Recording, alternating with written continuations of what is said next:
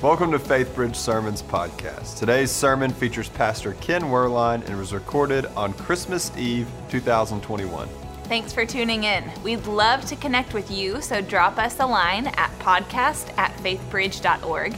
And if you're in the area, join us on campus on Sundays at 9 a.m. and 11 a.m. and come say hi. For more sermons plus other great content and stories, visit faithbridge.org slash podcast. Here's Pastor Ken.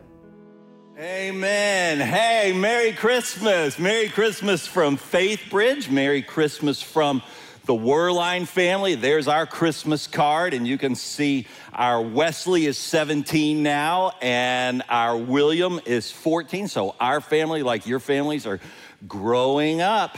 I'll tell you what, we're going to go into uh, the book of Matthew, Matthew chapter 2. So why don't you take your Bibles, and if you need one, you can just wave at the ushers. They're coming in uh, both rooms right now. And if you're online, let me just say welcome to you online. I know we got a lot of people there.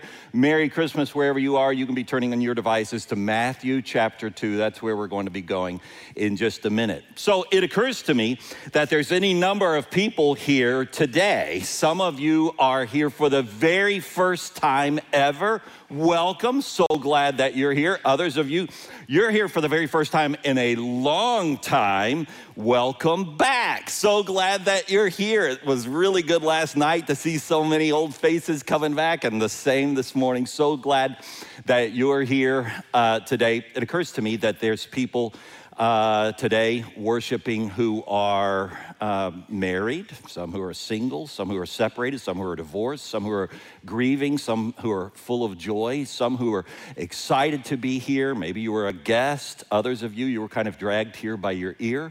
But we're going to get through it. So hang in there. And we're glad that you're here. Some of you, you love the carols and the colors and the commercials of Christmas. Others of you, you're like, I don't really like it all so much. But however it is that you're here, we're glad. And it occurs to me that even as there's a lot of different responses and mindsets in our midst right now, there have always been a lot of different responses about Jesus, going back to the very beginning of his life here on earth. And that's what I want to notice today and help you to see three different sorts of responses. And I just have a sneaking suspicion you might find yourself in the story.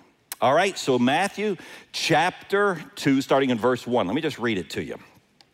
After Jesus was born in Bethlehem in Judea during the time of King Herod, Magi from the east came to Jerusalem and they asked him, Where's the one who's been born king of the Jews? We saw his star when it rose, and we've come to worship him. And when King Herod heard this, he was disturbed, and all Jerusalem with him. And when he had called together all the people's chief priests and teachers of the law, he asked them where the Messiah was to be born. They said, In Bethlehem in Judea, for this is what the prophet has written. And then jump to verse 7.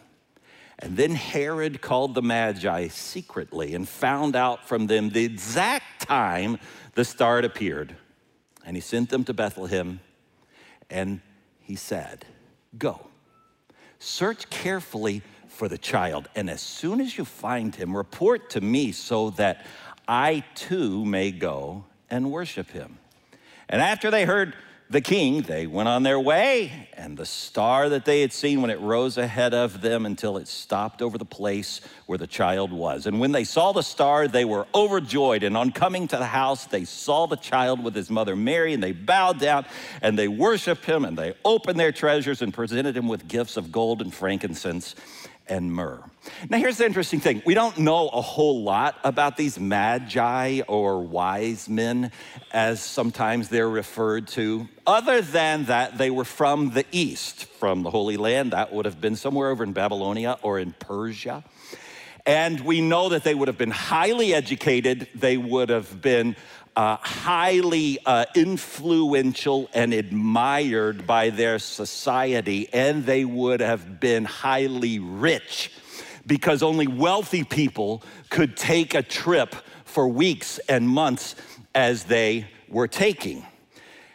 In other words, they had everything that anybody else who looked at their lives would ever say, That's what I wish I had too. And yet, there was something inside of them that said, It's not enough. Yeah, we're wealthy. Yeah, we're popular. Yeah, we're influential. But there must be something more. There's got to be something more to life than this. I suspect there's any number of you hearing my voice right now, and you've had that very thought before. There's got to be something more. But you know what we do? Typically, what we do is we sort of bat off those sorts of feelings and say, now, what I need to do is I just need to get back to work. I need to make some more money. I need to get some more popularity, get some more likes, get some more uh, travel, go see some more places. And one of these days, all those things that I've always been getting more of, finally, I'll wake up one day and there'll be enough and I'll be fulfilled.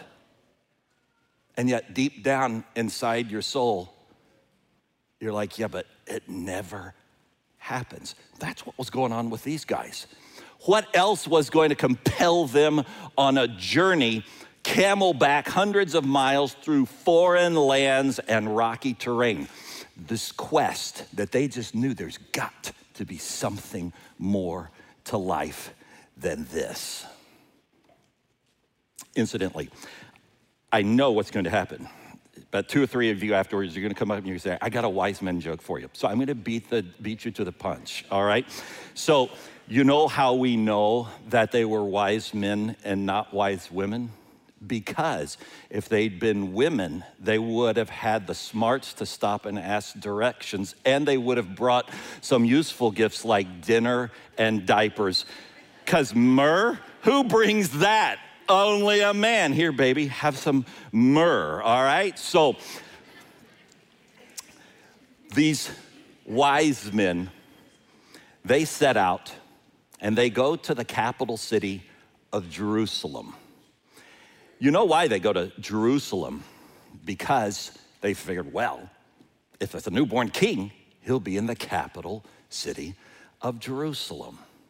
So here's what I want to do I want to put a little pin in the wise men. We'll leave them here in that part of the story. And then we need to go over and talk for a moment about this other character. This is Herod. Now, let me tell you some things about King Herod so you can really appreciate the story. Herod was a conniving, scheming, manipulating, power hungry sort of man. And he had gone and worked out a deal with the Roman government and said, Look, you make me king of Israel, and I'll keep that place so locked down, you will never have any uprisings in the Pax Romana. I'll keep it just the way you want it. And they bought it. And so the Roman Senate named him Herod, king of the Jews. And he loved being king. And he was paranoid about losing his kingship. How paranoid was he? I'll tell you how paranoid. He had 10 or 11 wives. Only one of them did he ever really love, and her name was Miriam. And one day he became convinced that she was doing an end run around him to try to take the throne from him. You know what happened to Miriam? He had her executed. He had three sons. You know what happened to them? He had them executed just to make sure they didn't get any ideas too. And then when he was telling the barber, while the barber was working about on it, telling him about the sons, the barber said, You shouldn't have killed your son. You know what happened? The next day, the barber is executed. This is a man Herod was that was maniacal and he was paranoid about losing his power. And so now you can understand a little bit better where it says in verse 3 when they got to Jerusalem and they go and they ask, Where is this newborn king? It says, Herod was disturbed and all Jerusalem with him because when Herod ain't happy, ain't nobody happy. It also helps you to realize in verses seven and eight, where it says then that he calls the wise men or the magi to him and says, Hey, go scout out where this new king is born because I want to go and worship him too. Anybody who would have heard that would have rolled their eyes and said, Yeah, we see what happens when you go to worship. The other people don't come out alive. All right? And so this gives you a little bit of understanding to appreciate what's going on in the story. And I think it brings us to the first of the three profiles I just wanted you to see today. So if you're a note taker, here's the first response I see in the passage Herod models the heart of resistance. Say the word resistance. resistance. All right. Any of you just resist saying that? This point's for you, okay? So, so sit up and listen. If you just resisted saying that. See, Herod, he resisted the thought of any other king. Ain't no other king needed because it's good for me to be the king. You ever know anybody who had to be the king? I've known a lot of people like that. I'm thinking of a friend of mine who's on his fourth marriage. Just kind of like clockwork works through them and onto the fourth one. And but he really loves this wife. And then one day, his solar system started to crash in and it was his fault. And he panicked and he realized everything about my life is falling apart. And that was the day he hit rock bottom. And that was a good day. And some of us who'd known and loved and prayed for him a long time are like, thank you, God, that he's finally hitting rock bottom. He got himself checked in and checked out and working on some steps to building a plan to recovery.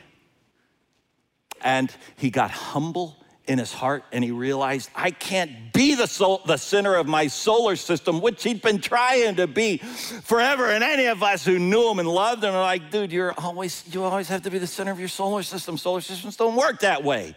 There's only one king of kings, and that's Christ Jesus. And your life can actually work if you would get him into the center of your solar system. But it's never going to work as long as you keep insisting on being the center, because he always had to be the king. But that marriage has been saved. And he humbled himself and he got the Lord into his life in the right place. And it's really been a marvelous thing to watch. But I wonder, you ever know anybody who had to be the king? Are you that person? Do you always have to be the king? Now, whenever we talk about king language, it always sort of leans people in the direction of males. It's like the wives are sitting there going, I'm glad he's hearing this right now, all right? So let me, you know, let me just say, uh, women, ladies, uh, we would never be so patronizing here at Faith Bridges to think that you too couldn't be as sinful as men, every bit, all right? And so let me balance things out. Tell you another story. It's of a man that I was talking to, um, and uh, we were at his, a, a, gathering, and his wife was just going on, and she's a hot mess. Wherever she goes, it's just, it's like, oh my gosh. And too much, overdone, excessive, the wearisome, and he looked at me and he said, Pastor Ken, you know that point when in your developmental process, usually around adolescence, one day you realize it's not all about me. The world doesn't revolve around me. I'm like, yeah. He's like, yeah. My wife never got there. so I guess you could say she had to be the queen and everything about her world had to revolve around her. And I'm telling you, it's hard to be in relationships when people have to be the king or the queen. In fact, I taught about this some years ago in a different setting, and there was a, a couple that came up to me some year, uh, some months later, and they said, "Hey, you know that thing you were telling us about Herod and you know hum, humility?" And I was like, "Sure, sure, sure." And he said that, that so helped our marriage. I'm like, "How did it help your marriage?" They said, well, it gave us a terminology, a little phrase that we use with each other. Whenever one or the other of us is getting a little high on the horse, a little smug, a little, it's all about me-ish. The other of us just says, honey, your Herod is showing right now. I'm like, that's not a bad idea, all right? So the heart of the problem for Herod was the problem of his heart. And I suspect the heart of the problem for many of you might very well be the, the problem of your heart, too, because you weren't made to be the king. Only Jesus can do that. But because he was resistant, Herod had to figure out where is this new Messiah, this Savior, this new King? Where is that going to happen? Where is he going to be? Where is he going to be born? Because I got to go kill him. I mean, worship him. And so he doesn't know the Bible very well, so he calls his scribes, he calls the teachers of the law and the chief priests, and he says, Hey, y'all know the Bible. T- t- what, is there like some prophecy? Where is he supposed to be born, this Messiah? And they unfurl the scrolls and they look it up in, in our Old Testament book of Micah, chapter 5, verses 2 and 4. And they say, hmm, right here it says, He will come out of Bethlehem. And that's where he gives instructions to the wise men hey, go and find this, this newborn king over in Bethlehem, right? Now, I want to make an observation about another group of people, these chief priests, these teachers of the law. You would think they'd have gotten excited, right? Because now they're like, wow, this is like a moment. You follow the star, you, Bethlehem, maybe this thing's really happening. And so you'd have thought they'd be like, get the, re- the, the wagon ready, let's go with the wise men. They didn't do that.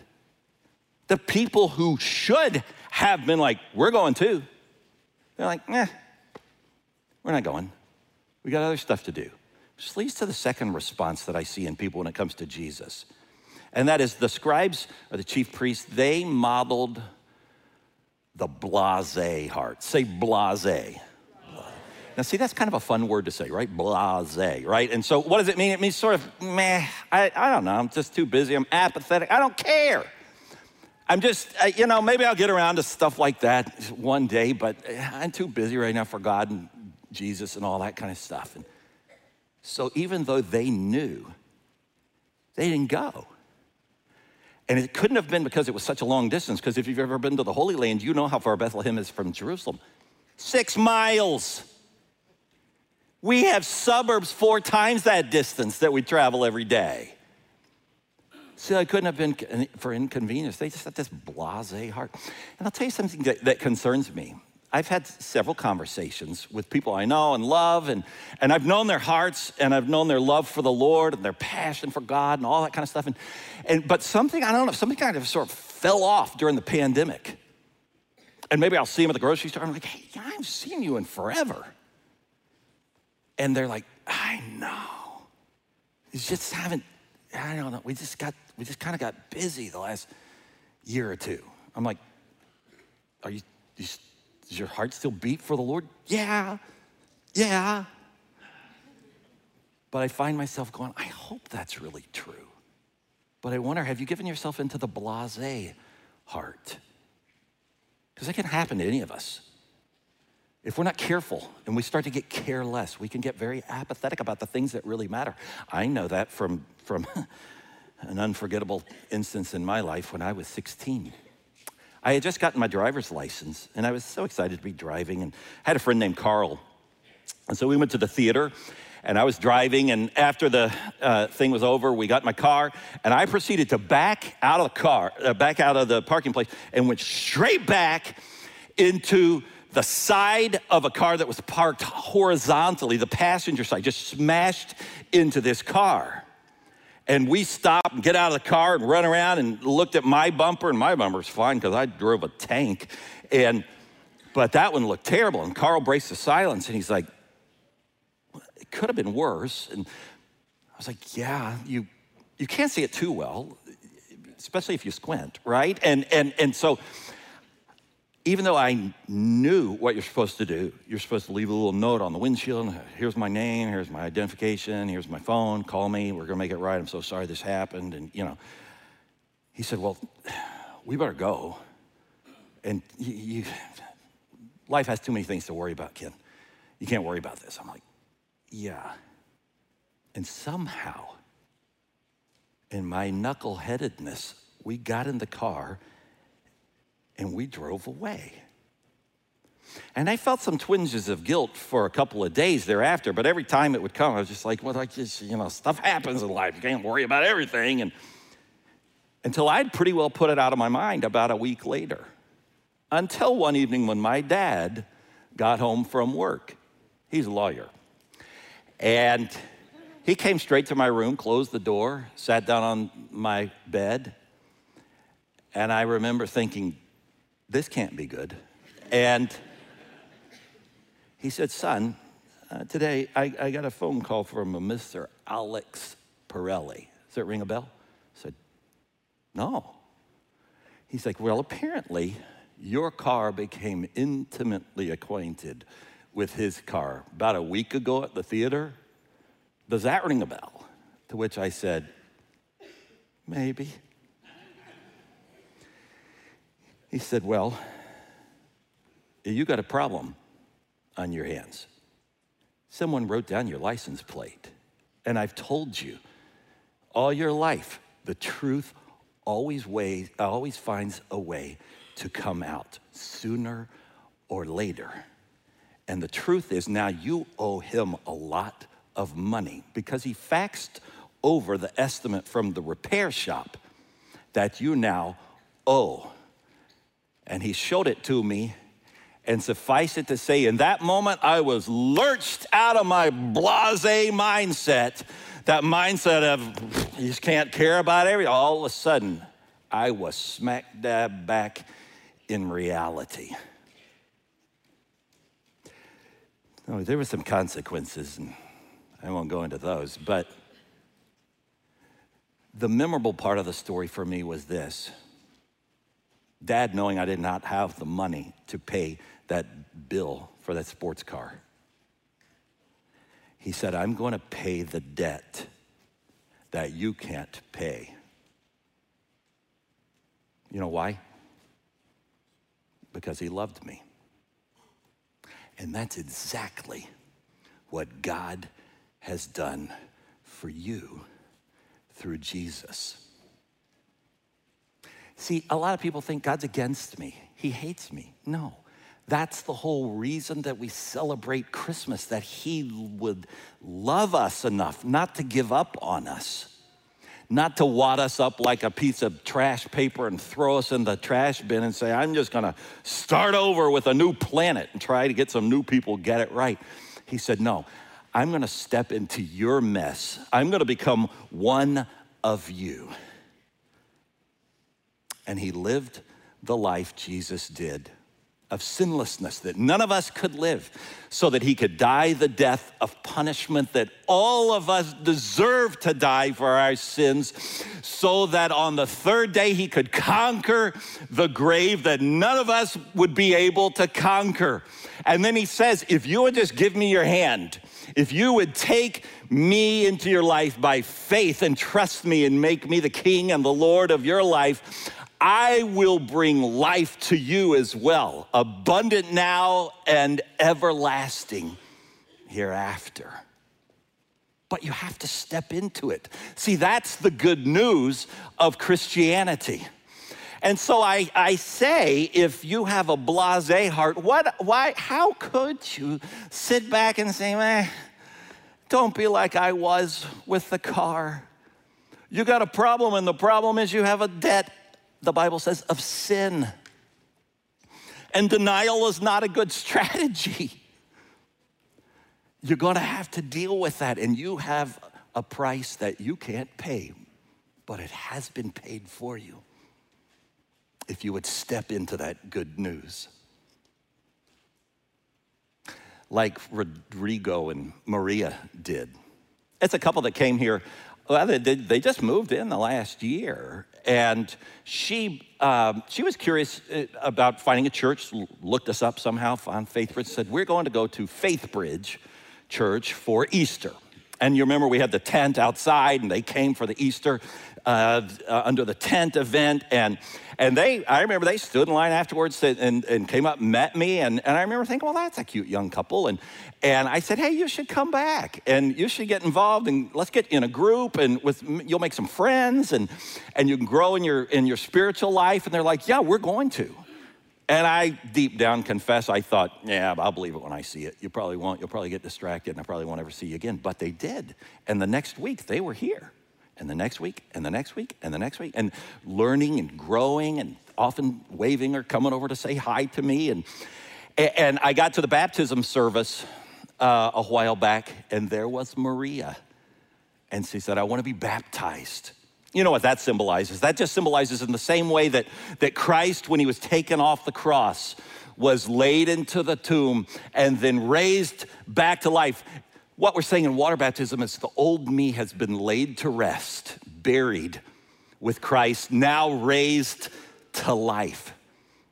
And so we celebrated her baptism. And, and then she began volunteering around here and see her around here all the time. And one day she said, Pastor Ken, and she gives me a Bible, hands me the Bible. And I said, No, what's this? And she says, Well, I've got a Bible and I've, I've got it for Rodrigo because he's growing in his faith. And if he was honest, he would admit, in fact, has admitted, really, I just kind of came because uh, not so much I was curious, but because I just wanted to make my wife happy.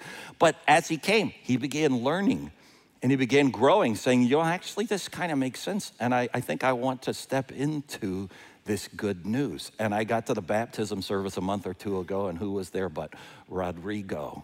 And I got to baptize him as he declared his faith and his new walk in Christ Jesus. And I look at Rodrigo and I look at Maria and, and I say, okay, now there's two people right there who are modeling the very heart of the wise men themselves who we left behind a little while ago. Let's come back to the wise men because we're going to close with them because Rodrigo and Maria remind me of, of how it says that on coming to the house in verse 11, the wise men saw the child with his mother and they bowed down and they worshiped him. You know why? Because they did not have the heart of resistance. Say resistance they did not have the blase heart. Say blase. They had the open heart. Say open. And that's why it was that Rodrigo and Maria have been able to step in. And I'll tell you the interesting thing about when you step into the light, even as the Magi were following the light, when you step into the light, an interesting thing happens. And that is God shines more light. And so you step further into that light and it becomes clearer and he shows you more light and, and you just keep going. But it means you have to, because uh, all, well, look, I know that you have light. You know how I know that you have some light right here? Because you're here right now. So, my question is, what are you going to do with that? Are you just going to bat it off and resist and say, that's as far as I'm going? Did Christmas 21. We'll see you maybe at Easter. Are you going to be eh, blase? Yeah, yeah, yeah, spiritual things. Or might you step in and make his story your story and take him as your Savior? And while I'm giving you an invitation, I want to invite you. I think you heard earlier in the announcements. We're doing a series that I'm so excited about as we uh, go into 2022. We're going to do something we haven't ever done. We're going to just go through the book of Luke all in one year. And and because I've just spent some uh, a good bit of time this fall looking at just all the different sections of Luke, and you have miracle, teaching, parable, miracle, teaching. Par- and Dr. Luke was so copious to give us all this detail. And so we're just going to take a journey through the book of Luke because I've just felt like God said, I want you to spend 2022 getting to know my son Jesus more and better. I want you to come back. And let's take that journey and you step further into that light and you see what if God doesn't begin to become more real and the presence and the power of His Holy Spirit more palpable inside of you. And then, friends, you will have truly experienced the miracle of Christmas. Come, let us adore Him. Pray with me. Lord, thank you for um, your word and for how relevant it is, even though written several thousand years ago. We find ourselves in the very same sorts of positions as Herod was, as the scribes were, the chief priests, and as the wise men were. Lord, my prayer is that each person hearing my voice right now would say yes, would say yes to you, Jesus, and step in and say, you know what, this isn't gonna be a one and done. I actually think I will come back because I wanna grow. I wanna learn more about this Jesus. And not just hear about him from friends of mine who attest to something that's happening in their soul. I want that to be happening in my soul too. And so, friends, if you've never said yes to him, I invite you even today. You just say, Christmas 21, this is my, this is my, this is my season. I'm gonna step into that light, Jesus. Would you make yourself real to me? Transform me from the inside out. You ask him to do that. And others of you, maybe you're like, oh, I've trusted him into my life before, but I have, I have gotten a little blasé. Maybe today's a day for you to, to put aside the blasé mindset and say, you know what, I've got, I do. I want to get back. And I want to be growing again and have a, a, vibrant relationship with God, not just putting Him out on the outermost part of my solar system, but getting Him into the center again. You tell Him that right now in this moment as well. Lord, we thank you for coming into this world and for showing us your amazing grace because all grace that you give to us is amazing. We pray all of these things in the strong name of Jesus.